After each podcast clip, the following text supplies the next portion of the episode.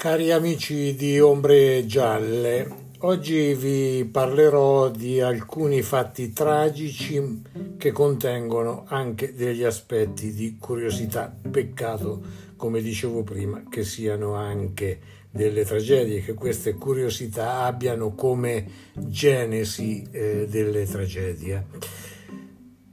Cominciamo però da un fatto meno oh, pesante degli altri l'illegalità dei mini assegni, poi parleremo della sicurezza dei locali pubblici, del sequestro dei beni delle famiglie dei rapiti, il reato di omicidio stradale. Sono situazioni e reati che, registrati per la prima volta in Umbria, hanno avuto negli anni sviluppi legislativi a livello nazionale molto molto importanti.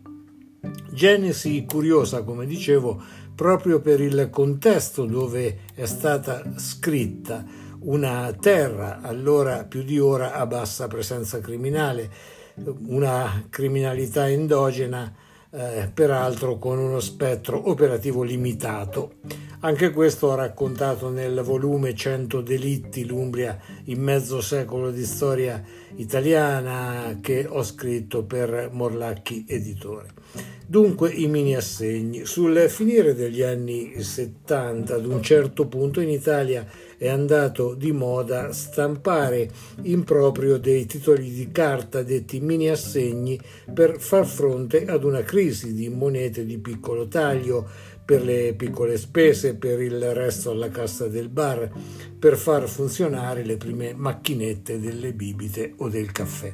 E tutti stampavano biglietti da 10, 50, 100 lire come fossero succursali della zecca di Stato.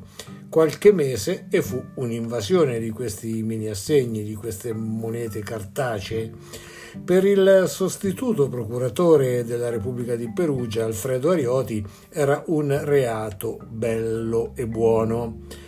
E questa ipotesi, eh, su questa ipotesi il magistrato si mise a lavorare. La Banca d'Italia e il Ministero del Tesoro furono d'accordo. Quel fai da te cartaceo violava le norme sugli assegni circolari e sul eh, conio delle monete. Furono tutti sequestrati e ritirati eh, in ogni posto essi eh, si trovassero. Un sequestro su eh, ampia, eh, vastissima scala.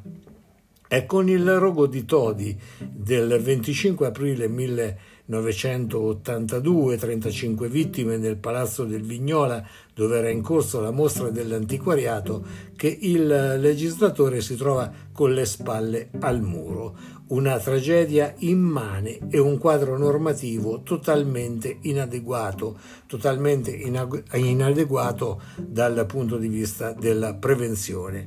Come eh, tre anni dopo, con i 64 morti dell'incendio del cinema Statuto di Torino, eh, confermarono appunto questa inadeguatezza eh, Todi e Torino. Il Parlamento non può più a questo punto rimandare, prevenzione e sicurezza delle manifestazioni pubbliche diventano un'emergenza da affrontare con leggi aggiornate e più efficaci. E così è stato fatto nel giro di eh, pochi anni.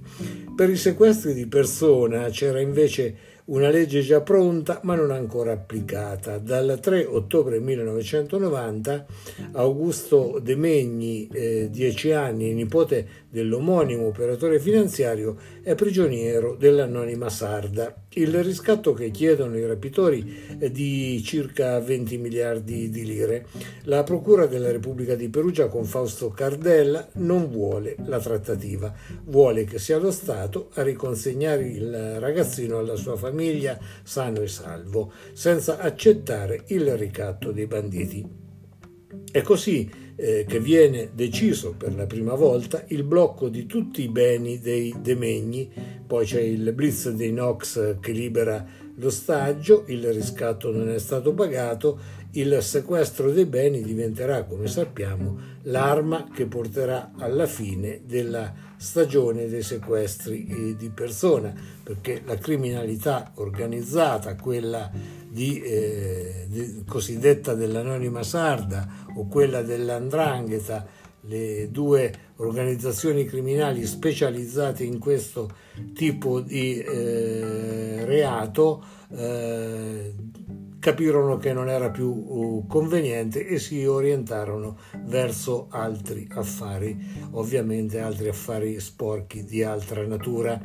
Invece il reato di omicidio stradale è una recente eh, novità del codice penale, è legge dal 2016, ma il movimento di opinione che ha chiesto un inasprimento delle pene per i pirati della strada è nato in Umbria nel 1997, quando sulle strade spoletine morirono in due diversi incidenti stradali avvenuti a pochi mesi l'uno dall'altro due giovani, Cristina Profili al quinto mese di gravidanza e Omar Cialucco, furono travolti da auto impegnate in uno sconsiderato gioco mortale. Erano due diverse illegali gare di velocità eh, su strade aperte al traffico.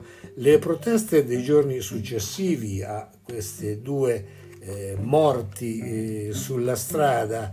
La donna Cristina Profili perse anche il eh, piccolo, il bambino eh, che aveva in grembo. Eh, dicevo, le proteste dei giorni successivi a questi due incidenti eh, chiesero appunto queste forme di protesta spontanee che nacquero nello Spoletino chiesero appunto che l'omicidio oh, stradale diventasse legge come poi in effetti è diventato, eh, l'ho detto prima, dal 2016.